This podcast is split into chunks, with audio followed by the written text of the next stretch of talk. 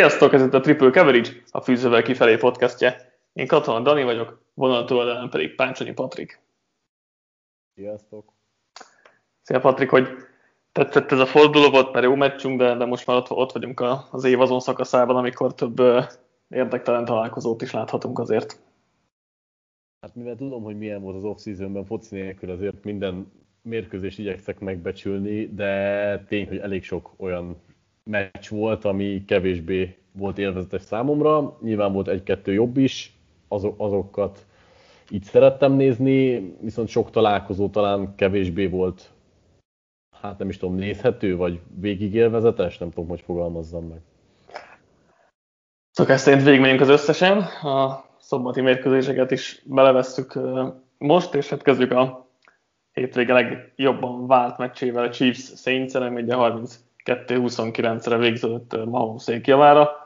Breeze visszatér, de azért elég nehezen rázódott vissza. Az offenz az elején nagyon e, döcögött négy figyelőttal kezdtek, aztán hozzá beindultak, de, de nem tudták utolérni Mahomesékat.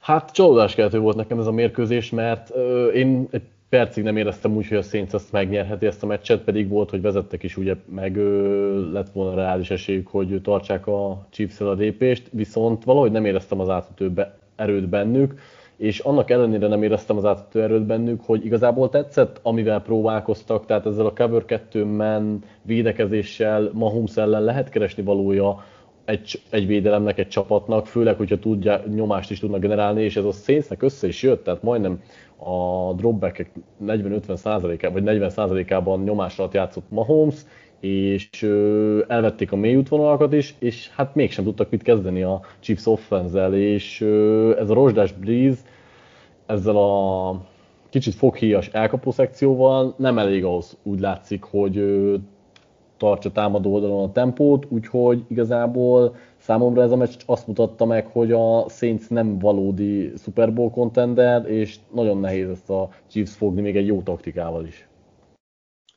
Ez, ez a jó kérdés, hogy a Saints Super Bowl contender-e. Szerintem egyébként igen, és azért most itt, itt, itt még Breeze sérülésére ráfognám a meccs elejét, és hogyha ott azért jobban bele tudnak lendülni, akkor azért közelebb lettek volna itt a, itt a győzelemhez. Persze a Chiefs minden bizony a legjobb csapat a ligában, de, de ez nekem egy bíztató meccs volt a, a Saints szempontjából, legalábbis védő oldalon, nyilván a támadóknál azért sok a hiányosság, és, és Breeze is volt, és kérdés, hogy, hogy hogy fog kinézni majd a rájátszásban, de tényleg a védelem azt szerintem alaposan megnéztette a Chiefs dolgát, nem tudom, láttunk ennél jobb teljesítményt defense-től a, a Chiefs ellen.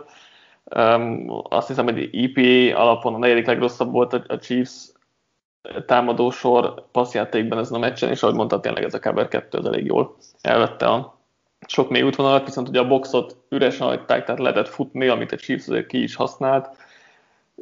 Nyilván nem lehet a, a Chiefs offense teljesen megállítani, de, de szerintem nem sokan végeztek jobb dolgot, jobb munkát a saints idén, és igazából nekem az volt a benyomásom, hogy, hogy teljesen jó volt a gameplan, egyszerűen Mahomes zsenie sokszor előjött, és úgy tudta tovább vinni a drive-ot, vagy, vagy megoldani a TD-t, úgyhogy um, a defense oldalról a saints nagyon biztató volt, nyilván az offense az egy másik kérdés, de, de nem tudom mennyire uh, volt ebben benne, hogy, hogy tényleg Breeze sérülésből tért vissza az elején, nyilván látszott, hogy, hogy nagyon rosszul nézett ki.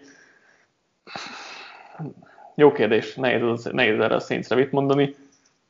Meglátjuk, hogy, hogy, hogy, hogy mi lesz velük, de ja, nehéz, nehéz megállapítani tényleg, hogy, hogy mit lehet ebből offenzólan kihozni. Nyilván, hogyha Michael Thomas visszatér, akkor ez jobban fog azért kinézni. Igen, és azt is hozzá kell tenni azért a Saints offense szenvedéséhez, hogy a Chiefs defense azért szokás szerint nem volt rossz, nyilván nem tartozik a top defenzek közé, amit már többször beszéltünk, de ezen a meccsen is azért voltak kulcs megállításaik, voltak olyan villanásaik védő oldalon, amik pont ahhoz elegendőek, hogy egy ilyen offense mellett el legyenek. Például az újonc Larger Sneedet megint ki kell emelni szerintem, aki évelén is jól kezdett, aztán a sérülése után volt pár gyengébb meccse, de most megint nagyon jól játszott, és nyilván hát ugye a sztárok hozzák a konstans jó teljesítményt az az egy-két sztára Chiefs védelemben, úgyhogy nagyon rendben voltak a Saints ellen is, és az látszik, hogy ha a Chiefs azért tudja ezt a formát hozni, akkor tényleg egy tökéletes gameplan sem elég egy jó csapattól ahhoz, hogy megverjék őket. Most az egy másik kérdés, hogy a Saints-től várhatunk egy javulást akár. Én, én nem érzem az átütő erőt bennük, és pont a rájátszásban szokott elfogyni ez az átütő erő pont ebből a csapatból. Azt éreztem, hogy edzői szinten most is jó, jó felkészültek, igazából a második félőre már Breeze is ott volt, de ez, ez számomra még mindig kevés egy ilyen csapattól. A Saintsnek most jön a Vikings elleni találkozó, ami az utóbbi években nem szokott nagyon jól sikerülni, de egyébként, hogyha most hozzák a két meccsüket, ugye Vikings és Panthers, akkor még, még lehet esélyük az első kiemelésre is. Nyilván ehhez kellene egy, egy Packers betli a Bears mondjuk az utolsó körben, ami nem tudom mennyi esély van rá, de az, akár a Bearsnek lehet egy, egy olyan meccs, ahol a rájátszás múlik rajta, úgyhogy ez még egy érdekes kérdés lesz itt az év végére. A Chiefs meg azért elég biztos első kiemelt, bár hogyha kikapnak a Chargers az utolsó körben, akkor nem, tehát hogy ö, ö, ők sem pihentethetnek egyébként valószínűleg a, az év végére, kivéve, hogyha mondjuk a Steelers még egyszer kikapna mondjuk a Colts-tól jövő héten. Felesleges is pihentetniük, mert hogyha megvan az első kiemelést, akkor mindenképp pihennek, szóval erre nincsen szükségük. Igaz.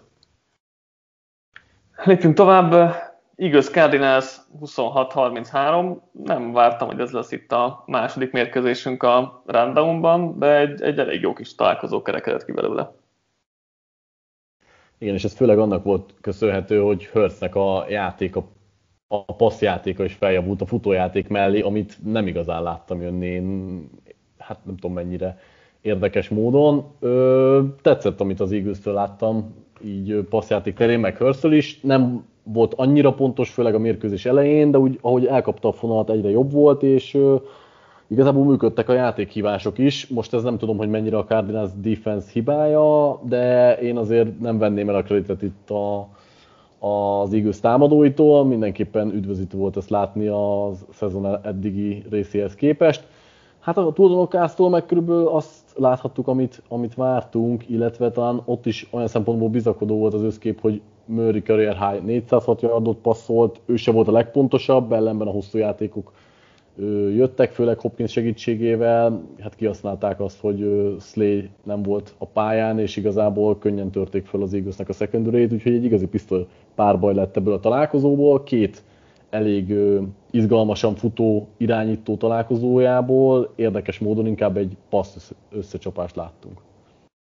Igen, szerintem nagyon szórakoztató és látványos mérkőzés volt, úgyhogy nem volt még ilyen szerintem az igőztől ebben az évben, úgyhogy ez ilyen mindenképpen pozitív volt. Az offense messze most nézett ki legjobban az egész szezonban, úgyhogy itt itt, itt fel van adva a lecke itt az igaz fejeségnek, meg Vence-nek, meg Hertznek, hogy akkor, akkor jövőre mi lesz, de hogyha a következő két meccsen is így játszik Hertz, akkor nehéz elvenni tőle a kezdőt, mert, mert tényleg oké, okay, az, az elején azért nehezen vette fel itt ritmust, ott volt egy-két rossz játéka, meg, meg ugye volt intentional grounding, safety is, de volt három fumble amit ugye nála maradt mindegyiknél, vagy az igaz szedte össze, de azért az, az nyilván nem, nem pozitív, de tényleg a passzjátékban való fejlődés az, az, az látványos volt. Um, én azért prospektként is úgy láttam, hogy van, van esélye itt egy, egy, egy pontos passzjátékra, amikor ugye azért nagy részt egy futó irányítóként volt megvégezve, akivel azért a passzjátékban fejlődnie kell, de, de én láttam ebben a, a, a potenciált. Nyilván egy meccsből ne induljunk ki, mert ez, ez kevés volt de, de ez most mindenképpen jól nézett ki, és üdítő volt, mert azért a múlt héten nem nézett ki valami jól a, a levegőben az Eagles. Most viszont tényleg előléptek az elkapók is, úgyhogy tényleg végre idén talán először volt jól nézni egy Eagles offense-t. Tudom meg, igen, ugye DeAndre Hopkins lehet kiemelni, aki 169 yardot szerzett, és és ugye nem csak Slay, hanem McLeod és Avonti Maddox is jelentottak a, a secondary-ből az Eaglesnél, úgyhogy ilyen Seymourok meg draftolatlan jacketek kezdenek, ami azért nem, nem éppen NFL szint, ettől függetlenül jól, jól ment a passzjáték, vagy ezt kihasználva jól ment a passzjáték a Cardinalsnál. Murray nekem annyira nem volt meggyőző, hogy mennyire mondjuk a számai mutatják, de, de Hopkins sokszor kisegítette. Inkább Murraynél az volt, szerintem sem volt egyébként meggyőző, hogy érdekes módon nem volt olyan nagyon sok sikeres passza, mármint relatíve, de hogy ami sikeres volt, az általában nagy játékot szült. Volt 5 vagy 6 big time trója a PFF szerint, és hát ez a, ez a számokból is kiderül, hogy viszonylag kevés sikeres passzból ért el 406 yardot. Mm, ez eddig is szerintem jellemző volt a játékára. Én nem feltétlenül szeretem ezt, mert ugye ebben benne van a nagy bust faktor, és hogyha egy-egy nagy játék nem jön össze, vagy, vagy pont a védelem megcsinál egy olyan kulcspillanatban lévő megállítást, akkor annak megisszák a levét. A túloldalon egyébként igen, ugye Slay is hiányzott, és sok tartalék csapatba illő játékos volt az Eaglesnél, ugyanakkor például a Pestrás sem működött, ami egy kicsit nagyobb meglepetés volt számomra, nagyon kevésszer volt igazi nyomás alatt Murray, és ez egyértelműen kedvez azért ennek a Cardinals offense akik meg Murraynek, mert szerintem akkor hibázik a legtöbbet, amikor nyomás alatt kell játszania, vagy nem, nem tud kialakult játék ott követni. Mm, a túloldalon viszont azt kell megemlíteni, hogy, a, hogy Hászorodignek lehet, hogy megtalálták a posztját ezzel a félig pass, pass rusher ILB szerepkörrel, mert megint csak ő volt az, aki a legtöbb nyomást tudta generálni a csapatból. Igen, mondjuk az Eagles támadó fal az nem néz ki valami jól, a 14. meccsén a 13. különböző felállással kellett kiállni, úgyhogy ez, ez ha akarnánk, se lehetne nagyon, nagyon többféleképpen. De, de igen, főleg, főleg a múlt heti nulla szekkes teljesítmény után volt ez a engedett 6 szek sok, de, de azért inkább ezt tudtuk meg a, az évben. Érdekes ez a Reddick dolog, én még nem hiszem el neki valahogy, vagy, vagy nem is tudom, de, de meglátjuk, hogy mi sül ki belőle. Cardinalsnál még ezért Turnert lehet kiemelni, aki blokkolt egy pántot, meg a fake pántnál szerezte az elkapást, úgyhogy volt két nagy special team játéka is, ami nem mindennapi. Mit vársz az eagles egyébként ezután a két jó teljesítmény után? Tudom, a mérleg az annyira nem csábító itt sem, de hogy alapvetően nem tűnik reménytelennek a gárda így most hörc alatt. Két mérkőzés sem feltétlenül nagy mintát jelent, és hát azért a Cardinals védelem sem tartozik a jobbak közé, de hogy úgy te most már inkább azt kívánod, hogy playoff, és akkor ott nézzük meg, hogy mi van hörccel, vagy, vagy ez kicsit megtévesztő ez a dolog, és inkább a jobb draft pozíció lenne az üdvözítő. Hát ilyen, megint ilyen kettős érzések kavarodnak bennem, mert egyébként ilyen játékkal lehet, hogy a csoport legjobbjai vagyunk, sőt valószínű, és, és akkor mm, még az igaznak lehetne a legjobb esély a playoffban, mert nyilván tehát max. egy körre, tehát nyilván nevetséges bármi továbbiban gondolkodni. Nekem ez ideális eredmény volt, hogy jól játszottunk, de kikaptunk, úgyhogy a draft pozíción még javítottunk is egy kicsit. Az a baj, hogy a Dallas és a Washington a következő két körben, tehát ott azért már nehezebb lesz kikapni, és legalábbis jó játékkal. Úgyhogy az egy érdekes dolog lesz. Az lenne jó, hogyha Washington nyerne a Panthers ellen jövő héten, és akkor már biztos nem érjük utol őket, és akkor elfelejtetjük ezt a rájátszás dolgot, mert nincs kedvem nagyon itt a 19. helyen húzni, drafton inkább akkor a top 10-ben, még ha nyerünk kettőt is, hát akkor már mondjuk kimegyünk a 15 körülre, tehát már nem, nem tudom. Nehéz, mert... azt mondod egyébként, hogy a jó játéknak szurkoltál, már mint hogy persze értem, hogy a jó játéknak szurkoltál, csak ugye ez azt jelenti, hogy Vence-nek a pozíciója gyengül, ami, ami nem tudom, hogy most az Eagles fanok hogy állnak ehhez, mert ugye tudjuk, hogy jövőre még valószínűleg nem tudják elcserélni. Ö, hogyha meg kiül egy évet utána szintén nem tudom, hogy, hogy mi lehet a, a megoldás, úgyhogy nem tudom, hogy feltétlenül jó-e az Eaglesnek az, hogy most Hurts ennyire jó, és akkor ezzel Eagles, vagy a Vance háttérbe szorul. Hát figyelj, hogyha ki, ki tudja, hogy Vance-ből lesz-e még bármi is igazából, mert, mert az, az, az oké, okay, hogy nem az idei teljesítménye volt az ő valódi képességeinek megfelelő, vagy, vagy mit tudom én, de de arra se lehet építeni, hogy oké, okay, akkor jövőre majd hip-hop megjavul, és tök jó lesz, és hogyha Hertz meg ilyen jól tud játszani, meg, meg jobban tud vele működni az offense, akkor menjünk ezzel előre. Szerintem egyébként jövőre megversenyeztetik majd őket a training campben, és akkor aki, aki jobb, az fog kezdeni. Valószínűleg ez a legjobb irány, vagy a legjobb lehetőség, de szerintem nem szabad most már Vencehez ragaszkodni, mert, mert semmi garancia nincs arra, hogy jobb lesz, mint az idei évben volt. Valószínűleg ennél jobb lesz, de mert ennél rosszabb nem igazán lehet, de hogy, de hogy bármi normálisat fog tudni hozni. És Hört most azon a két meccsen már többet tudott, mint Bence az egész évben. Nyilván újdonság varázsa meg minden, de, de nem, nem lenne problémám azzal, hogyha Hurtsel menne tovább a franchise. Jets, Rams 23-20, itt is egy nagy irányító, jövőbeli irányító kérdés dölt el, vagy legalábbis az, az változott, hiszen Jetsel mászott az 1 per 1-es helyről. Erre az eredményre nem sokan számítottunk, és egyébként az NFL történetében eddig egyszer volt csak olyan esemény, hogy egy 0-13-as vagy rosszabb csapat megvert egy legalább 9 győzelemmel rendelkezőt, az is 1962-ben volt, tehát közel 60 éve. Te hol hitt, mi volt az a pillanat, amikor elhitted, hogy a Jets azt megnyeri? Amikor lefújták a mérkőzést. Igazából egyszerűen nem tudok olyan párharcot mondani, ahol előzetesen a Jets sikeresen jöhetett volna ki nálam győztesén. Tehát számomra nagyon-nagyon meglepő, hogy pont a rams tudták legyűrni, annyi más csapat ellen el tudtam volna képzelni a meglepetést, és akkor itt például Donaldnak szerintem az egyik leggyengébb meccse volt életében, vagy hát igazából teljesen észrevehetetlen volt, most relatíva magához képest, de pont a Jets fala ellen nem gondoltam, hogy nem hoz le mondjuk egy három szekkes mérkőzést kis túlzással. Azt se gondoltam volna, hogy a Woods Cup párost 100 yard alatt tartja ez a Jets, illetve a, szóval megmagyarázhatatlan dolgok történtek itt a, az én szememben. Igazából a Rams részéről azt sejtettem, hogy Goff bele tud futni egy viszonylag gyenge mérkőzésbe, ami így is történt. Igazából hosszú mély játékai egyáltalán nem voltak, de ez, ez még azt mondom, hogy bele fér az egyenletbe. Az, hogy a Jets jó kikapcsolta a futójátékot is, az már talán inkább kellett ehhez a sikerhez, és félig meddig magyarázat, de nagyon furcsa, hogy tényleg pont a Remszet sikerült legyőzniük számomra, és hát nem, tudom, nem is tudom, hogy jól jártak -e ezzel a sikerrel.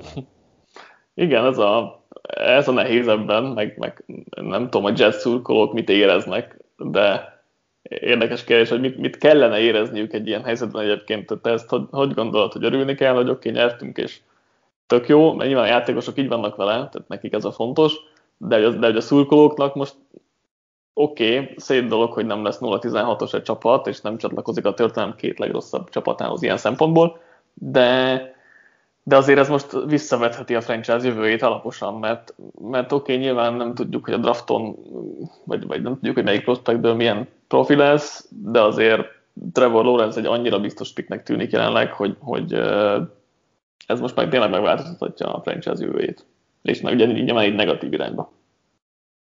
Én alapvetően, nyilván nagyon sokféle álláspont van, és el tudom fogadni másét is. Én alapvetően azon az állásponton vagyok, hogy, hogy ez butaság volt a Jets részéről, illetve én szurkoló, az ő szurkolóként nem örülnék ennek, a Broncos szurkolóként sem tudok örülni a 4., 5., 6. győzelemnek sem, mert sehova nem vezet, oké, tök jó mérkőzést nyerni, és viszonylag a középmezőnybe zárni, tehát nem egy kvázi szar csapatként, hanem egy közepesként, de én, én a hosszú távú célokat mindig a rövid távú célok előtt tartom, már pedig itt, itt a Jetsnek a hosszú távú célokat az semmennyiben nem segítette szerintem, hogy most nyertek egy meccset, vagy nyernek még egy-két meccset. Viszont hatalmas különbség van az én szememben az 1 per 1 és az 1 per 2 között, mert Lawrence egy szerintem elég biztos prospekt, és nyilván ő is bele is lehet bukni, de hogy sokkal kisebb benne a kockázat, mint mondjuk a második helyen Justin Fieldsbe vagy Zach Wilsonba, azt sem tudom most már melyikük legyen az, mert Fieldsnek a játéka is hát itt a szezon végére azért jelentősen bedölt, és én már kezdem elveszíteni a hitemet benne. Már most nyilván őt húznám egy per kettőre, de most már kevésbé mondanám őt egy olyan prospektnek, akik igen, rátámaszkodnék. És ebben a helyzetben nagyon nagy a különbség így, hogy, hogy kijut a Jetsnek, úgyhogy mindenképpen azon a állásponton vagyok, hogy a szurkolók helyébe én nem örülnék ennek, rövid távon egy pillanatnyi siker, de ez, ez nálam nem írja felül a hosszú távú célokat. Igen, és igazából ne, nem csak az van, hogy Trevor Lawrence-t vesztették el, mint oké, okay, egy játékos, akkor nem olyan fontos egy játékos, hanem igazából az, hogy, az, hogy ott volt az 1 per 1 és Trevor Lawrence tudtuk, hogy megszerzi a Jets, vagy hát hogyha most lett, vagy múlt héten lett vége a szezon, akkor tudtuk, hogy Trevor Lawrence lesz jövőre a Jets irányítója, az azt jelenti, hogy sokkal jobb edzőjelöltet tudsz behozni, jobb támadójátékosokat tudsz a free agency szerezni, mert egy olyan prospekt jön, vagy egy olyan irányító jön a csapathoz, ami, akit minimum lákkóta nem láttunk, de lehet, hogy Meningóta nem láttunk, és, és tudom mindenki azt mondja, hogy jó, hát Bőróra is azt mondtuk, de nem, tehát hogy nem ugyanaz a szint, mert Lorenz, sok, Lorenz sokáig láttuk, egy pillanatra vágnék, szerintem nem ugyanezt láttuk egyébként Boró meg Lorenz esetén, tehát Boró egy történelmileg jó szezont hozott le, viszont mint prospect gyengébb volt, mint Lorenz vagy Lák volt. Az egy dolog, hogy a szezonja akár talán még különlegesebb is volt, mint Lorenznek bármelyik, de Lorenz, amit elkezdtél mondani,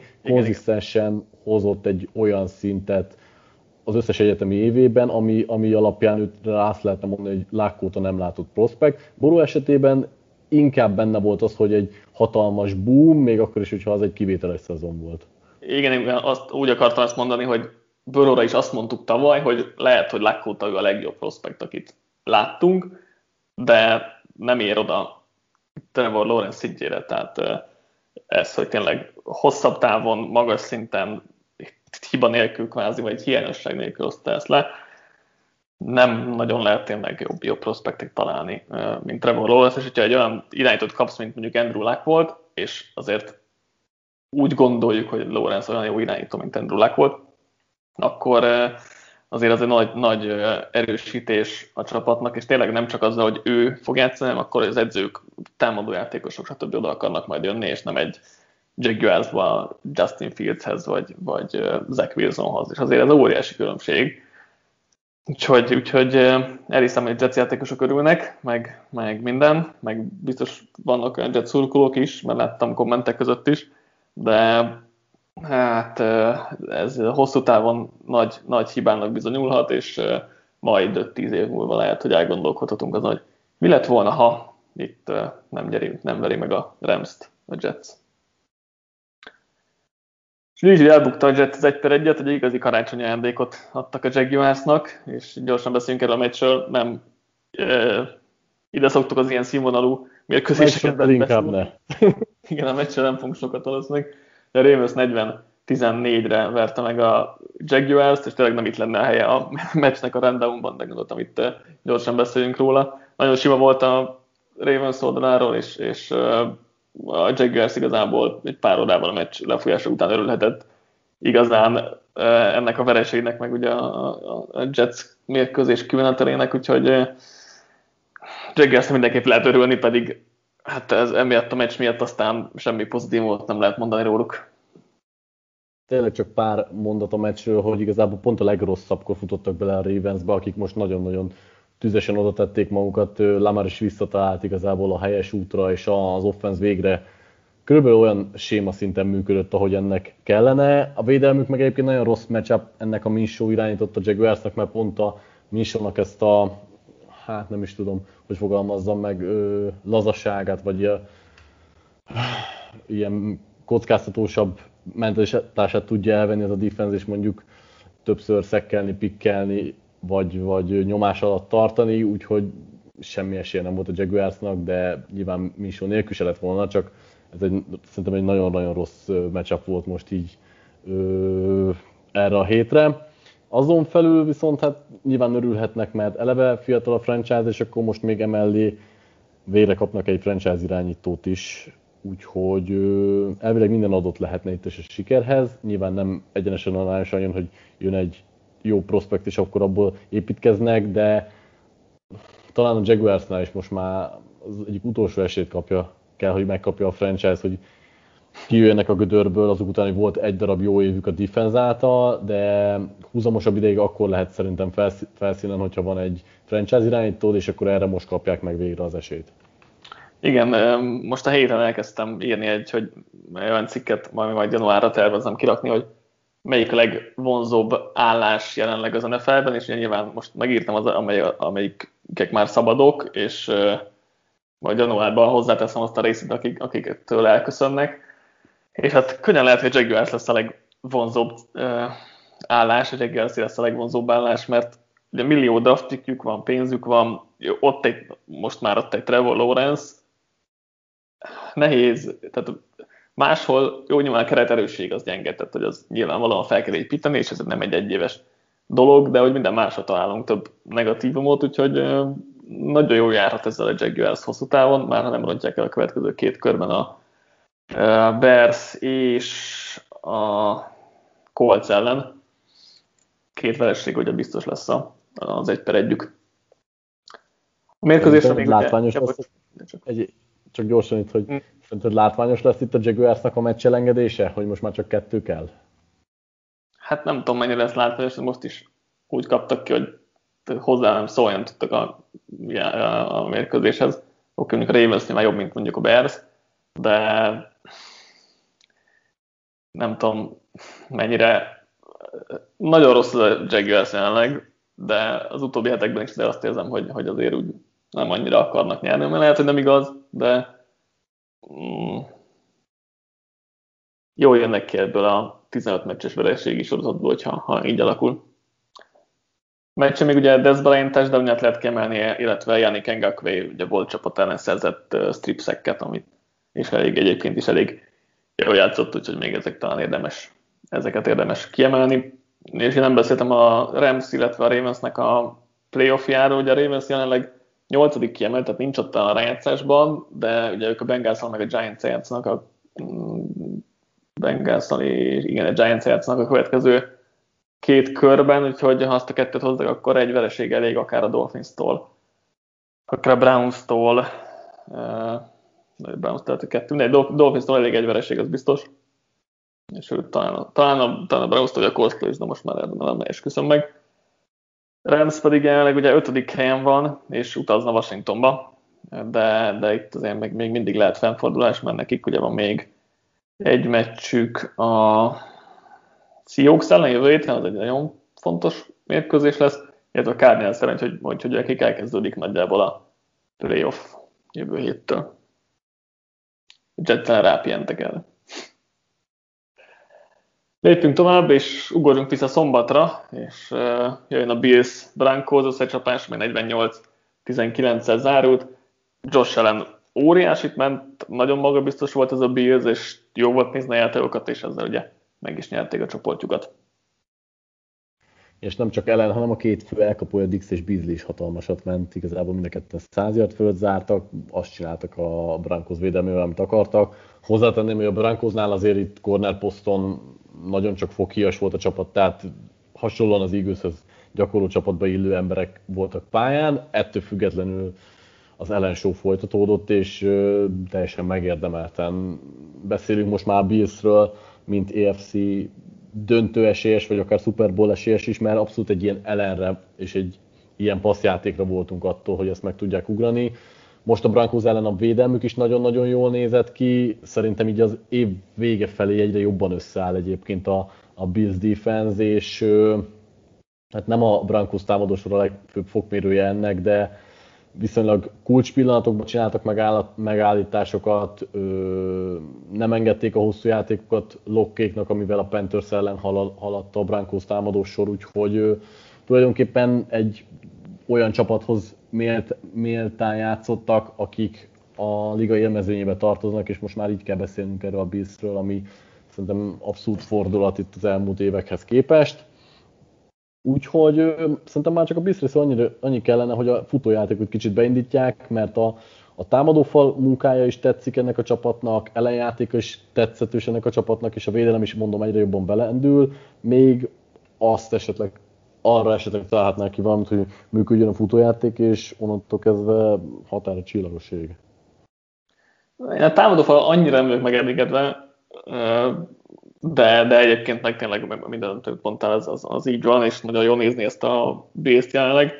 Annyira nem aggódok, hogy nem megy a futás, mert, mert nagyon jól megy a passzjáték, és ha ez megy, akkor, akkor nagy probléma nem lesz igazából, úgyhogy nagyon jól fel van építve jelenleg ez a Bills, és kíváncsi leszek, mire mennek a playoffban. Én jelenleg őket tenném a Chiefs mellé az AFC döntőbe, majd nyilván jósolunk erre az alapszakasz végén.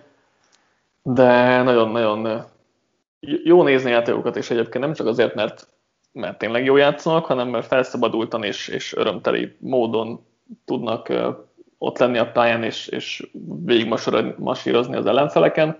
Úgyhogy ez egy nagyon jó előjel lehet a rájátszásra, nyilván ezt, ezt meg kell még tartani a Patriots meg a Dolphins ellen a következő hetekben, de, de elképzelhető egy második kiemelés is igazából, hiszen a, a Steelersnek azért a Colts és a Browns van hátra, és ha az egyiket elbukják, akkor azt hiszem már előz is a Bills, bár ebben nem lehet teljesen biztos, de, de azért a, a harmadik kiemelés az már elég valószínűleg tűnik, és akkor, akkor ugye nem kéne Chiefshez menni a, az AFC elődöntőben, ami azért sokat jelentene mindenképpen. Abszolút, csak egy gyors kérdés. Dixnál top hány elkapó? Hú, az, hogy annyi jó elkapó van a ligában, tehát azért mindenki, ugye sokszor felmerül, hogy ó, hát ő is top 5-ös, ő is top 5-ös, de van már 10, 10 játékos, aki azt mondjuk, hogy top 5-ös, úgyhogy, úgyhogy most ezt így, így hirtelen nem biztos, hogy be tudnám kategorizálni, de, de a top 10-be biztos, és, és akár annál feljebb is rakhatjuk. Te mit gondolsz, ha már feltetted a kérdést? Én is top 10-et mondtam volna egy hirtelen, és pont hasonló okok miatt. Most lehet, hogy így átgondolnánk, akár pont az ötödik helyre odaférne így az én értékrendszeremben, mert nagyon-nagyon jó útvonalfutó, igazából biztos kezei vannak, és abszolút tud VR1-ként is működni, ami nagyon-nagyon fontos. Ö, mennyiben, szerinted mennyiben tudható be itt Dix VR1-ként üzemelésének a Bills offense fejlődése, illetve a három faktor közül szerinted melyik a legfontosabb a támadó rendszernek a szintlépése, ellenszintlépése, vagy hogy végre lett egy vére egy csapatban, akire tud támaszkodni ellen? Hát ellenszintlépése szerintem az elsődleges, mert, mert lehet bármilyen jó rendszer, meg lehet bármilyen jó elkapó Dix, ha az irányítani tudja elég jól megoldani a játékokat, akkor, akkor nem lesz elég sikeres az offense, tehát nekem nekem elsősorban ellenszint a legfontosabb itt a, a csapat felemelkedésében, vagy az, vagy az offense felemelkedésében, de hát nyilván nem lehet elvenni az érdemet se Dix-től, se Brian Dable-tól, mert, mert tényleg mindenki, mindenki parádés munkát tesz le az asztalra, és, és nagyon jó nézni ezt a base offense amit azért hát miután elfed nézek, nem volt ilyen? Nem is tudom, mikor így hirtelen, mikor volt jó base offense nézni. De, de vég, végre, végre eljött ez a pillanat is, igen. A másik szombati mérkőzésünk a Panthers Packers összecsapás volt, a Rodgersék 24-16-ra nyertek. Az első fél az jól nézett ki a Packers-től, utána viszont mintha visszajött volna a tavalyi Packers és, és a tavalyi Rodgers. Elég lapos volt ez a, ez a második fél de, de végül a W az, az, az összejött nem győzött meg most a Packers itt semmiről, de ha egy ilyen meccsük van, az még, még nem akkora probléma.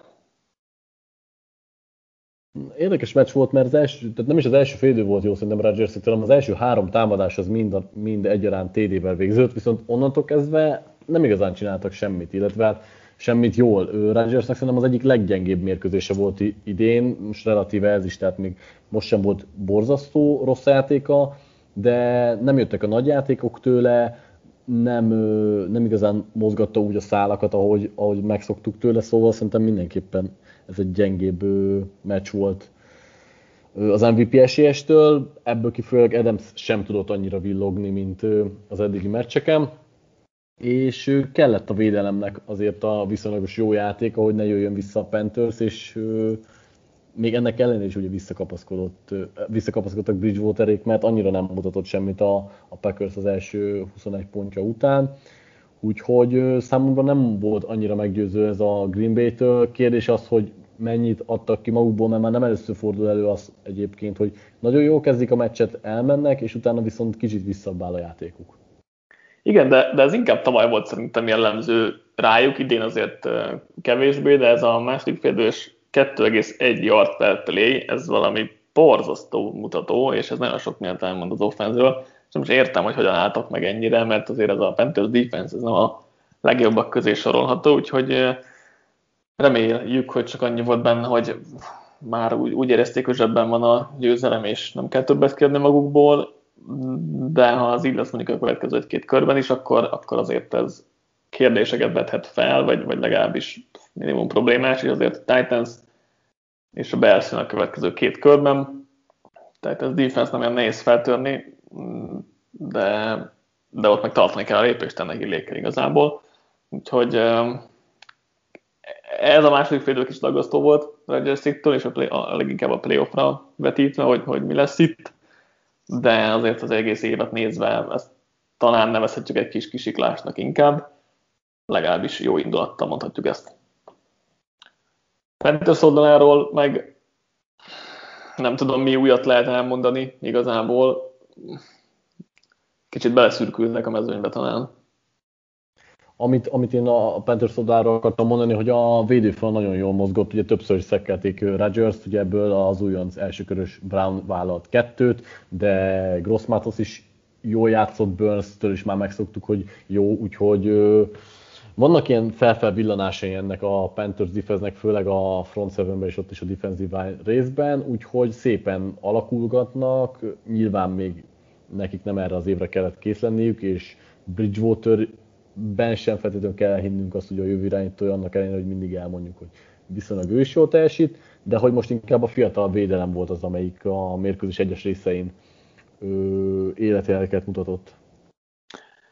Igen, ugye a Panthers jelenleg az 1 per 4-es pick, ami azért jól néz ki, és ugye friss hír, hogy General Manager-t cserélnek, illetve kirúgták Márti Hörnit, úgyhogy majd itt kezdődik a kutatás, hogy ki legyen a helyére, valószínűleg Metrónak azért ebbe bőven lesz beleszólása, és valószínűleg egy modern felfogású GM fog érkezni, és hát Panthers egyáltalán nem lőhetjük ki a QB draftos csapatok közül, itt egy per négyre ugye jó helyzetben is vannak ezzel, hiszen uh, most akár Justin Fields, akár, akár uh, Zach Wilson ott landolhat náluk, feltételezve, hogy a Bengals nem cserél ki, és, és irányt nyilván nem fognak húzni.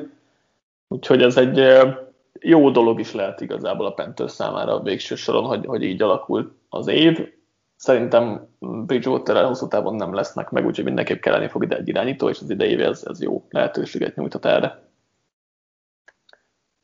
Packersnél pedig ugye általában is az első kiemelés. A valószínű, ha a Chicago-t az utolsó héten, akkor ez biztos is. A Titans az lehet, hogy nem szükséges ehhez, de ez majd még kiderül a következőkben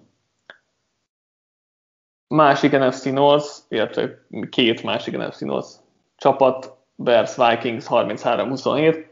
Meglepően érdekes, sok pontos és offense diktálta meccs volt, Trubisky és Montgomery pedig óriási formában vannak.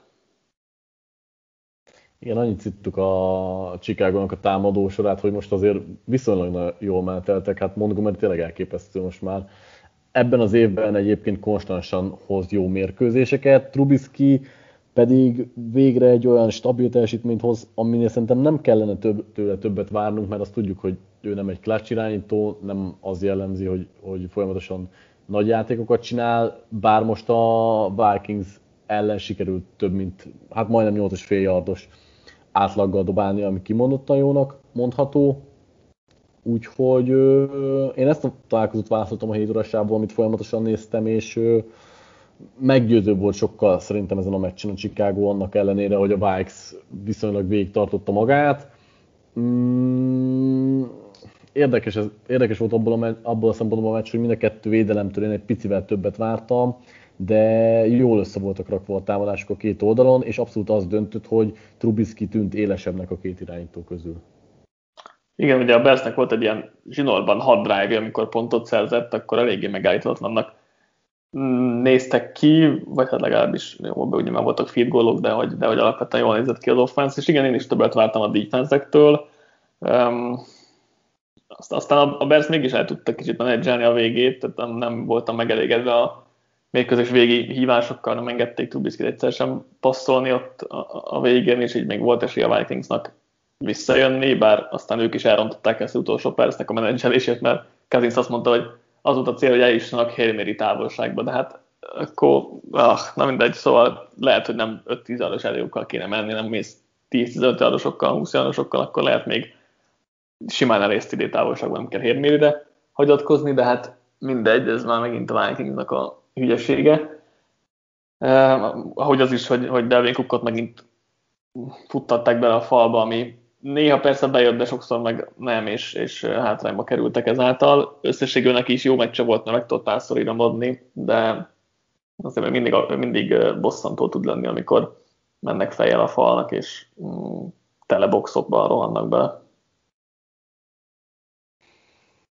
Justin Jefferson továbbra is uh, Oroy esélyes? Vagy nád Oroy? Inkább úgy kezdem, mert nem, az, az egyértelmű, hogy Oroy esélyes.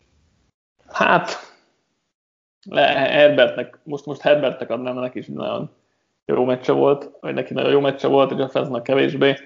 Mm, már neki sem volt rossz meccse Versen, de azért úgy kitűnni se tudott úgy igazán.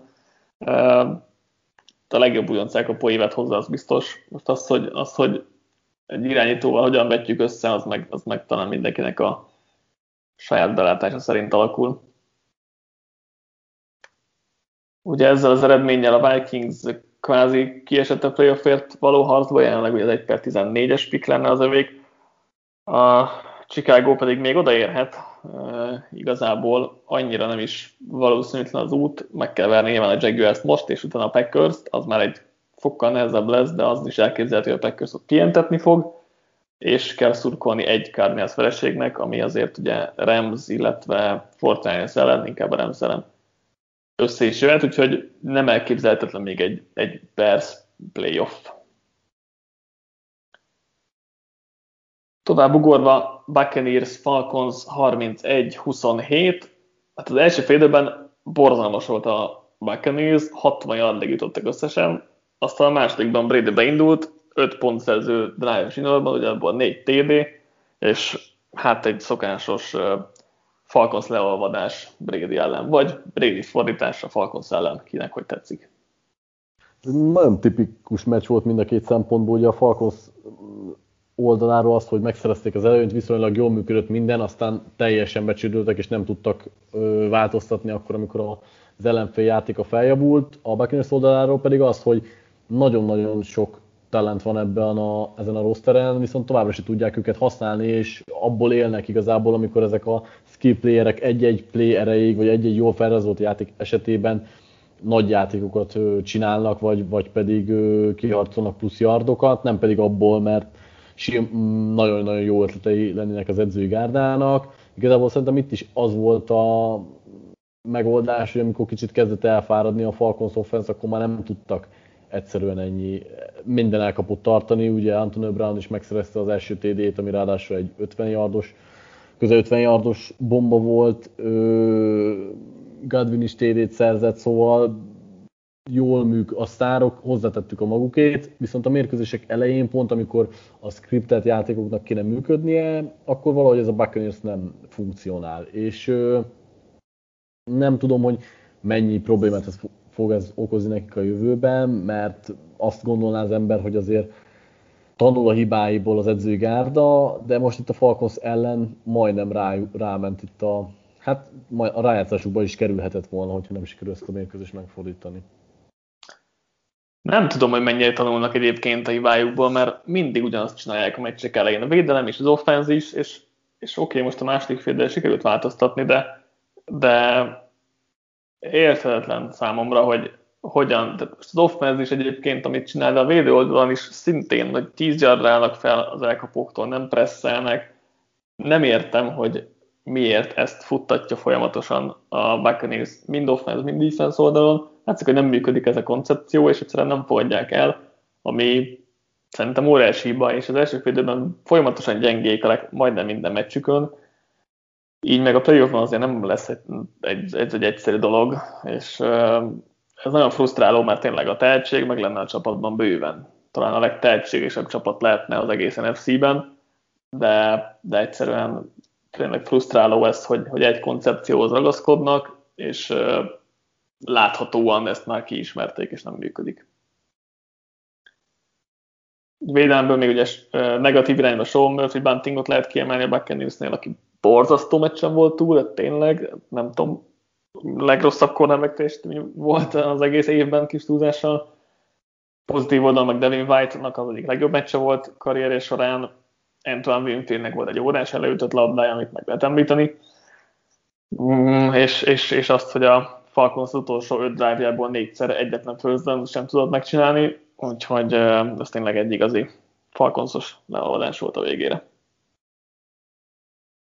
Falcons jelenleg ugye 1 per 5-re választhatna, a Buccaneers pedig jelenleg hatodik kiemelt, és a Seahawkshoz utazna. Itt ez még egy érdekes hajrá lesz, ugye még játszanak még egyet falcons illetve egyet a, a Lions-szel, úgyhogy még itt érdekes lesz a kiemelések sorrendje az NFC-n belül. Az a legrosszabb a Falconsnál egyébként, hogy nem tudod, hogy mihez nyúlnál. Most nyilván az edzői gárdán kívül, de most már nincsenek ott Quinnék, és továbbra is azért előjönnek ugyanazok a hibák, és az a baj, hogy egy teljes transfervarrás kéne, és nyilván ugye ez az irányítót tudod legjobban elmozdítani, viszont nem esküdnék meg rá, hogy azzal, hogy most lecserélik ryan attól feltétlenül jobb lenne az offense, vagy akár az egész csapat. Hát meg nem is tudják lecserélni ryan még két évig, úgyhogy eh, eh, nem, nem fog szerintem nagyon, ilyen szempontból nem lesz ekkora, ekkora rendszerválás nem lesz a Falconsnál. Patriots Dolphins 12-22, ugye a Patriots hivatalosan is elbúcsúzott a rájátszástól 2008 óta először. Hát igazából ez, ez, a, ez a alapján, a meccs alapján sok újat nem lehet elmondani egyik csapatról sem. A Patriots a passzjáték olyan, mint nem feltétlenül létezik, a futójátékhoz pedig mm, hát vagy felkész, is is, tehát felkészülnek az ellenfelek, meg nem feltétlenül ö, erre van beállítva ez az offense, hogy, hogy ö, egy egész szezonon keresztül működjön.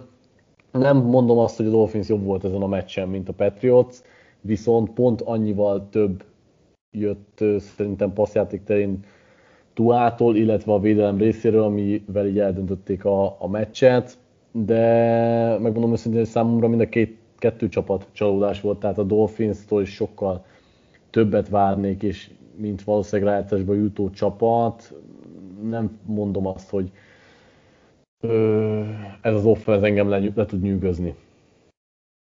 Igen, mondjuk ugye a legtöbb skill nem játszott el, Gesicki, Devante Parker sem volt elérhető, ami, ami nyilván nem segítette a, a, az esélyeiket. Ilyen védelmi csatát vártunk, és nagyjából azt is kaptuk, de azért szerintem, vagy én több én kevesebb offense vártam ezen a meccsen, és, és annál többet kaptam végül is. Ilyen hosszú drive voltak, amikre nem számítottam. Igazából nagyon sok futás volt, az nyilván várható volt.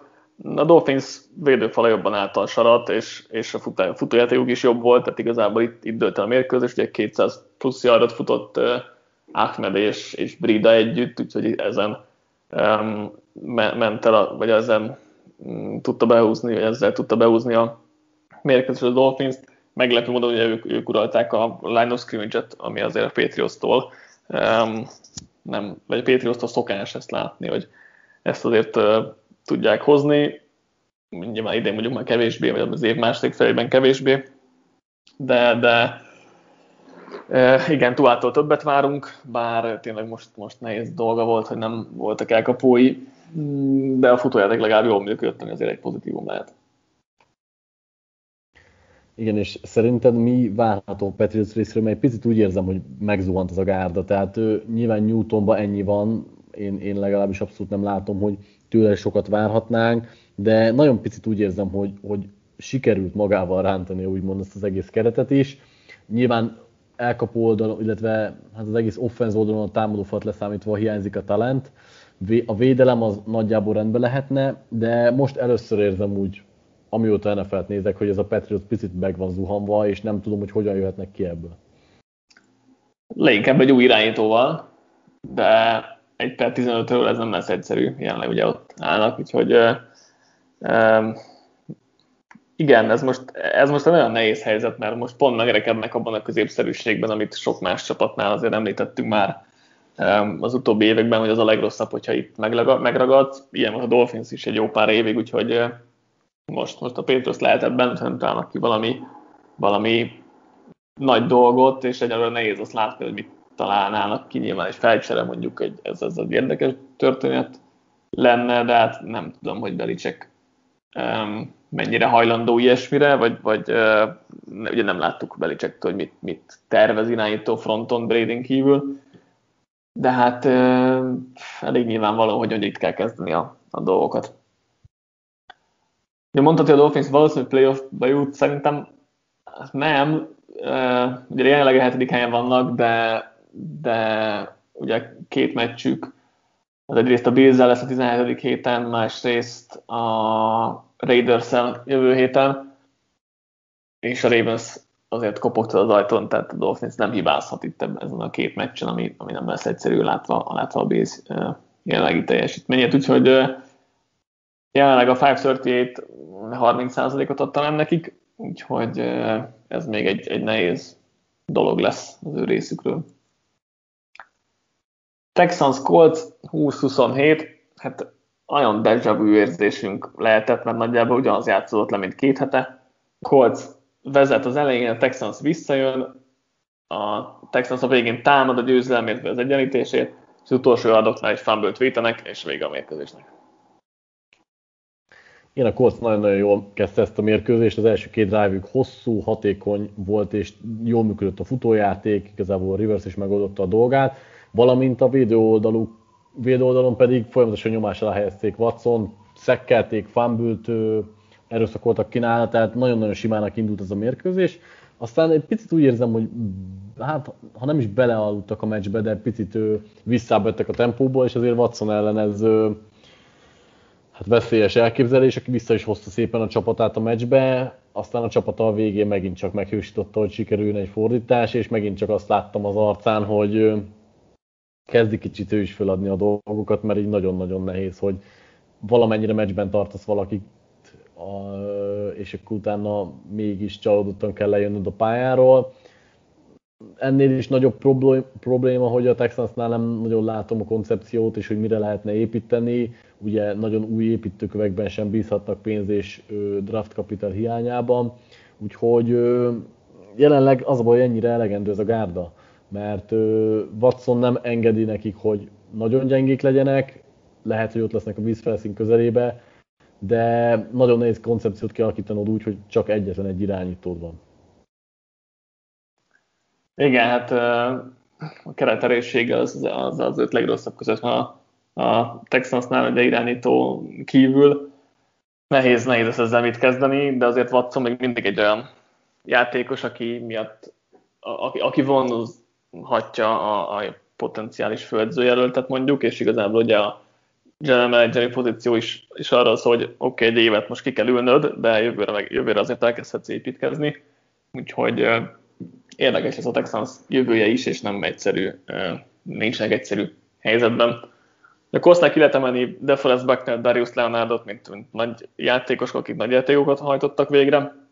És, és Rivers is egyébként jól játszott volt, a Hiltonnak adott paszt az kifejezetten szép volt, nyilván közelszett ebben, hogy nem nagyon zavarták a, az ő játékát a zsebben.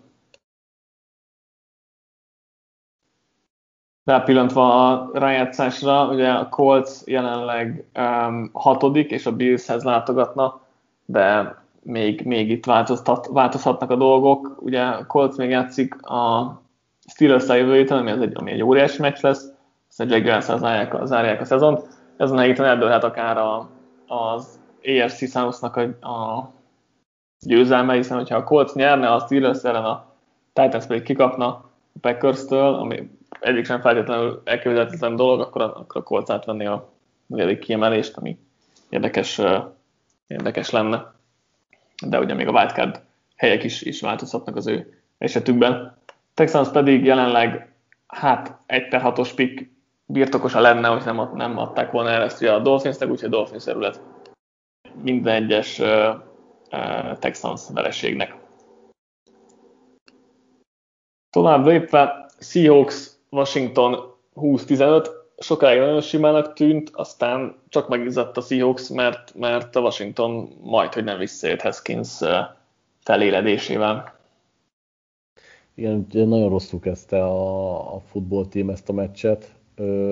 Haskins-től igazából azt kaptuk, amit szerintem várni lehetett, és mivel nem volt Gibson, azért a futójáték sem volt annyira olajozott azt, mint megszokhattuk. Viszont ami sokkal meglepőbb volt ennél az, hogy a Washington defense mennyire nem tudta letenni a névjegyét, különösképpen ugye a védőfal, akik nagyon-nagyon domináltak, és most Youngéknak kifejezetten gyenge meccse volt, ami kicsit furcsa pont a Seahawks fala ellen, akik bár nem annyira rosszak, mint az elmúlt időszakban, de azért nem is mondanám, hogy megbízható egység, a legmegbízhatóbb egységek közé lehetne sorolni őket, és végül csak ez volt, végig csak ez volt a döntő, mert valahol nem rossz ez a Seahawks offense, de most a futójátékon keresztül tudták megfogni a futballtímet, ami, amit szerintem elkerülhető lett volna esetleg egy kicsit nagyobb odafigyeléssel, vagy, vagy igazából nem is tudom, mi hiányzott itt most a Washington részéről.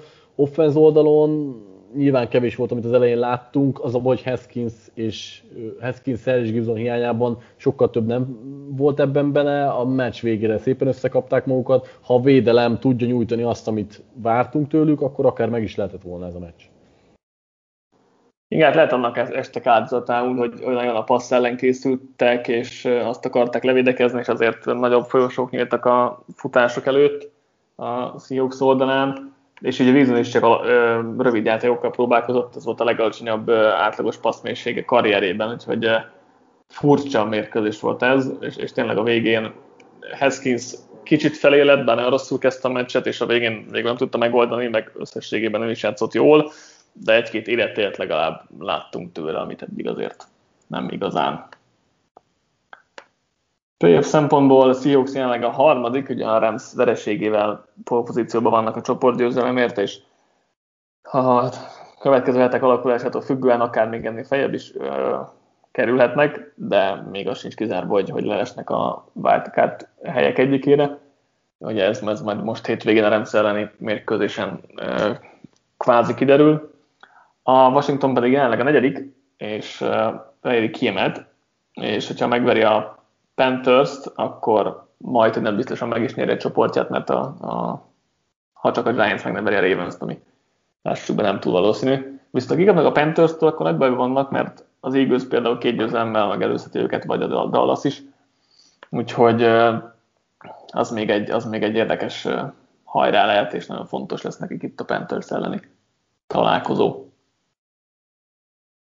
Lions Titans 25-46, Tannehill 3 plusz 2 TD-t szerzett, Henry közeledik a 2000 yardhoz, a Titans offense pedig EPA alapon átvette a vezetést a ligában az idei évet tekintve, tehát jelenleg idén ők a legjobb offense.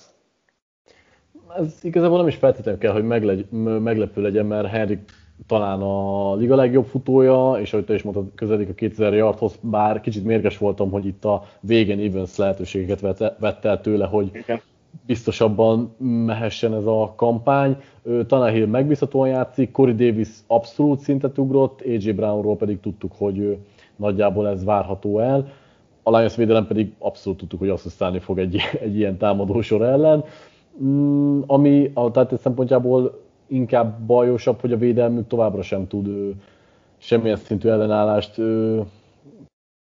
produkálni az ellenfelek ellen. Pesztrás az nem igazán létezik, pedig a Lions ellen erre is lett volna éppen lehetőségük, és passzvédekezés terén is viszonylag gyengén muzsikálnak. Most nyilván amíg föl tudnak pakolni 50 pontokat, addig ez, addig ez működhet, de a rájátszásban azért nem ilyen csapatok fognak jönni.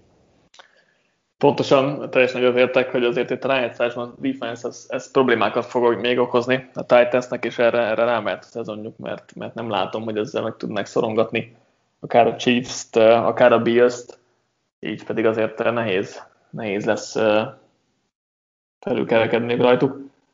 Lions oldalán, igen, ahogy mondtad, a védelem az nem sokat tudott hozzátenni, hogy egész évben. Az offense viszont egész jól nézett ki így, így Patris eltüntetésével. Látszik, hogy rányomta a bélyegét Pat és a filozófiája a támadósorra is, pedig ugye ezért ő védőoldani edző. Most kicsit, kicsit tényleg így felszabadultabbnak, vagy korlátok nélkülűbbnek tűnik a, a Lions offense, bár ugye sem voltan sok mindenre még, főleg, hogy Staffordot le is ültették a sérülése miatt.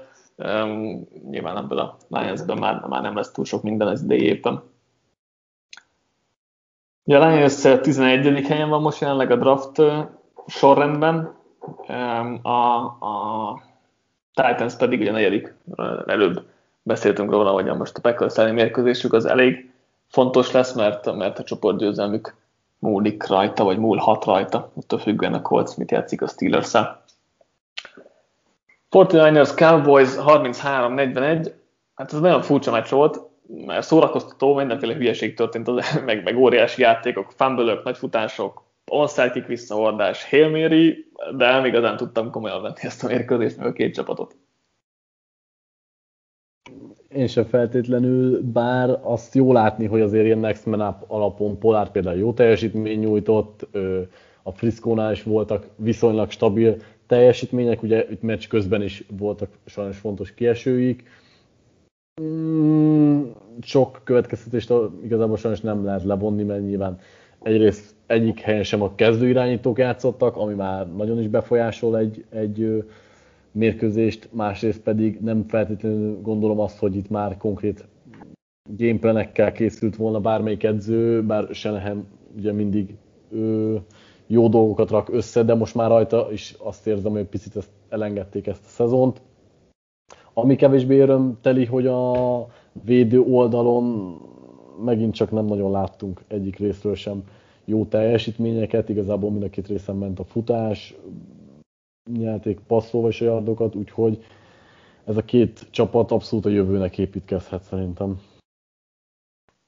Igen, bár ugye Dallasnak még van esélye a rájátszásra is akár, bár nem tudom, játszanak-e elég jól uh, ehhez. Most a védelmük egyébként fellépett, mert szereztek négy turnover, bár ugye Molens ellen annyira nem nehéz talán, és, és általában betört fog kezdeni majd jövő héten a Fortnite, ami még tovább viszi a, itt a káváriáját a, a, a, a csapatnak. Ne, tényleg nehéz bármit is mondani itt, itt a Fortnite-ről, mert ez nyilván nem a valódi erejük, vagy a valódi játékuk, az meg, hogy jelenleg az 1 per 12 húznak, az egy, az is nehéz helyzetbe hozza őket olyan szempontból, hogy irányítót tudnak-e, akarnak-e szerezni valahogy, mert, mert kéne. Tehát oké, okay, nem, nem Malensre gondolok, de hogy Garoppolo helyett is valószínűleg kellene majd egy, egy, egy új irányító. A Dallas 1 per 8 a Spiknek a birtokosa jelen pillanatban, de ugye ők még játszanak az eagles illetve a Giants-el, úgyhogy ők még itt védkedhetnek akár felfelé is. Meg, meglátjuk, hogy mit, mit tudnak kihozni magukból a két csoportmeccsen, de elméletben még a, a, a rájátszás is elérhető, amennyiben a Washington kikap a Panthers-től, meg az eagles is. Végül, de nem utolsó sorban, Browns Giants 26, ez volt ugye a vasárnapi rangadó, a vasárnap esti rangadó. Tetszett, hogy a Giants agresszívan lépett fel a negyedik kísérleteknél, bár, bár inkább csak az elmélet tetszett, mert ez a fake punt borzalom az, az szörnyűséges volt, és, és az offense nem, nem túl jó nézni, így Daniel Jones nélkül. Browns viszont parádésan játszott Baker Mayfield az élen. Igen, nem csak az, hogy tökösen neki mentek a negyedik kísérletnek, hanem az is tetszett alapvetően, hogy a browns elvették a futójátékot, és azt gondolná az ember, vagy hát pár fordulóval ezelőtt még azt gondoltuk volna, hogy ez elég kellene, hogy legyen, csak hát Mayfield játék azóta feljavult, és itt most a Giants ellen is a jobbik jött elő, vagy hát folytatta az eddigi jó teljesítményét, és közel hibátlanul passzolt. Ennyire pedig azért nem jó ez a Giants, hogy mind a futó, mind a passzjáték ellen tökéletesen védekezzen, úgy, hogy az offenzív közben pedig nem tesz sokat hozzá a játékhoz. Szóval kijött a két csapat közti abszolút különbség, és furcsa, hogy ezt mondjuk, de tényleg most már Browns azért egy olyan csapatként kell kezelnünk, akinek egy ilyen mérkőzést az hoznia kell, ilyen simán ráadásul. Igen, és nem segítette hogy a Giants-et, hogy Bradbury és Darnay Holmes sem állt rendelkezésre, tehát nagyon, nagyon zónázni kellett, és nem volt meg a tehetség a csapatban ahhoz, hogy ezt megoldják, de tényleg Mayfield meg, meg paradésan játszott, és megtalált mindenre is itt a, a pajzson. Összesen 12 drive volt a meccsen, ami nagyon durva, főleg a Cowboys Fortnite szem fejenként volt 14, úgyhogy uh, elég kontrasztos utolsó két meccsünk ilyen szempontból. Brownsnak volt két, 8, vagy két 95 yardos drive ami az egyik büntetések együtt 115 yardos volt, úgyhogy hosszú drive tudtak vezetni a csapatok, és hát a Browns tudta ezeket jobban kihasználni, nyilván kijött a, a tehetségbeli fölény a Brownsnak. Talán jelenleg az 1 per 10-es pikket birtokolja, és náluk sem elképzelhetetlen még egyébként a, a playoff, bár azért nem lesz egyszerű dolgok, hiszen a ravens játszanak ezen a héten. A Browns pedig jelenleg az 1 per 5-ös, bocsánat, az ötödik kiemelt az AFC-ben, és a Titans az látogatnak. Ez még itt érdekesen fog alakulni, ahogy a többi csapatnál is kiemeltük. Ennyi volt a, az összefoglaló részünk. Nem tudom, két szónál többet akarunk-e beszélni a Steelers Bengals hétfő esti rangadó felvezetéséről, mert, mert talán nem érdemes. Ugye Ryan Finley játszik majd a Bengalsnál, tehát túl sok minden miatt nem lesz érdemes felkelni, hanem csak nem tényleg a fantasy elődöntők eldöntéséért lehet izgulni. Igen, nekem is ez az egyetlen indokom jutott eszembe, hogy aki még a fantasy elődöntőkbe érdekelt, az nézze meg, de hogy amúgy az a baj, hogy nagyon-nagyon rossz meccsre, meccset várok, mivel a Bengals buró kiesés óta abszolút érdektelen, és igazából a Steelers amúgy is el lehet itt a játékokat, viszont a Steelersnek szokása azért nem annyira maximumot betenni az ilyen meccsekbe, és így is simán fognak nyerni. Igen, ez elég valószínű.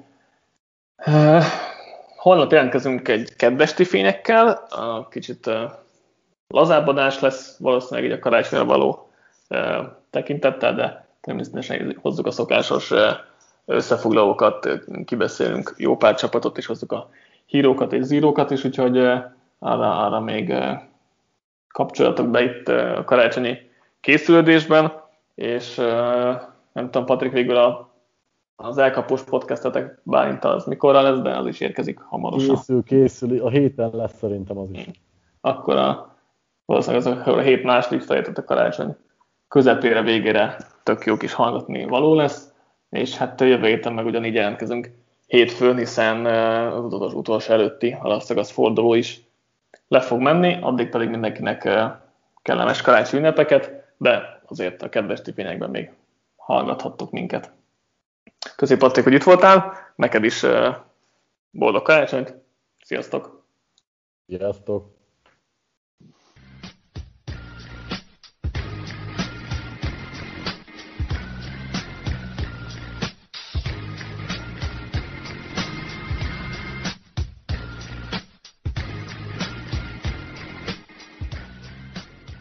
Ha más podcastekre is kíváncsi vagy, hallgassd meg a Béton műsor ajánlóját.